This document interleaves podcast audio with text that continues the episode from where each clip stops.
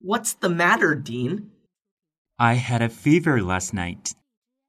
How do you feel now? I feel better. My parents took care of me all night. Parents always care for us. Yeah, when I have difficulties, my parents always encourage me. Yes, I think we should also care for our parents. Of course, family are always together. Hi, Amy. Do you have cousins?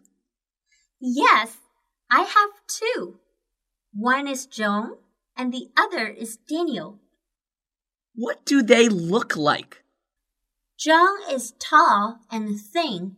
She likes sports. How about Daniel? Is he tall? No, he isn't. He is short and kind of fat. Does he like sports? No, he only likes eating snacks.